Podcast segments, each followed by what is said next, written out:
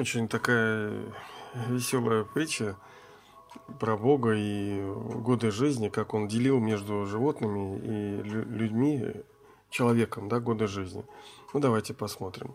Собрал Бог как-то всех тварей и решил каждому его век отмерить. Первым подозвал человека. Ты, человече, существо не крупное, так что тебе, ну, 20 лет жизни даю. Мало, подумал человек, но с Богом спорить не стал, тихонько отошел в сторону. А Бог тем временем подозвал лошадь. Тебе, лошадь, 40 лет жизни назначаю. Ты, тварь большая, тебе и жить дольше.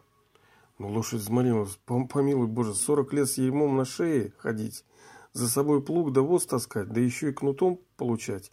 Мне и двадцати хватит. Отдай вот оставшийся человеку, ему нужнее. Бог дал добро и позвал корову. На том же основании, что и лошади, дал ей 40 лет жизни. Но корова отказалась. Упаси Боже, 40 лет за вы меня дергать будут. Мне и 20 хватит. А оставшиеся годы отдай человеку, ему они нужнее. Согласился Бог. Позвал собаку. Тебе, собака, 30 лет назначаю. А собака, господи помилуй, ну куда мне 30 лет? На цепи сидеть, гавкать, на, на каждого до кости грызть. Давай мне 15, а остальное человеку отдай. А Богу что? Отдал еще 15 лет человеку. Позвал кота и предложил ему 20 лет жизни. Но кот подумал, «Э, как это 20 лет э, мышатину есть, да и отказался от 10 лет жизни, тоже подарил их человеку.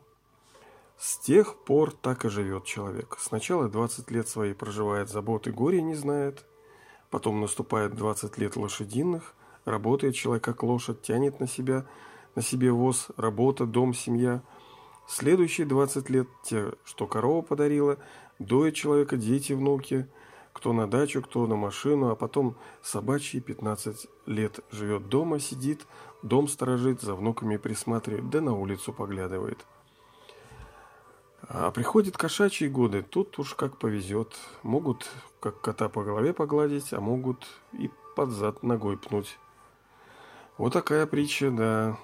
Но посмотрите, как все-таки все животные оказались скажем, subservient, то есть подчинены человеку.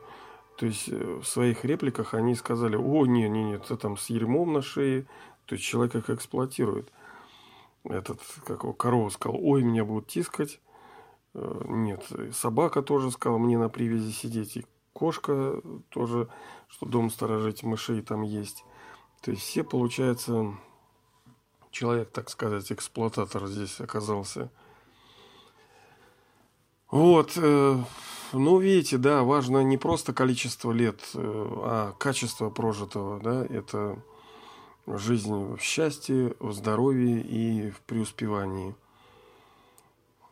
Чего и вам желаю, да, чтобы вы жили счастливой жизнью. Не, не так, чтобы вот то, что вот мы сейчас, например, тоже я работаю в области там продления молодости, долголетия. Лишь бы какой жизни длинной не надо – Потому что если ты мучаешься и страдаешь, то зачем такая жизнь?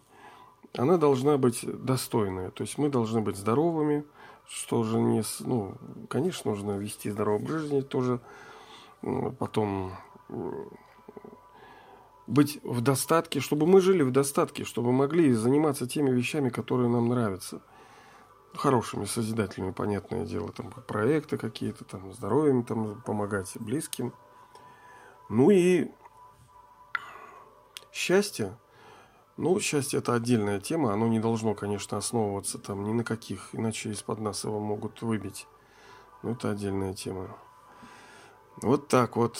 Ну, сейчас уже, видите, человек, сколько они ему, получается, по 15-20, каждый ему накидал ему. Но на самом деле человек, э, ну, по-правильному, да, он 150 лет ему положено в здоровье, в счастье и богатстве жить. Вот так. Ну, это отдельная тема, на самом деле. Как-нибудь. Хорошо, ребята, вот так вот. Дай Бог вам долгих лет и здоровых и процветающих.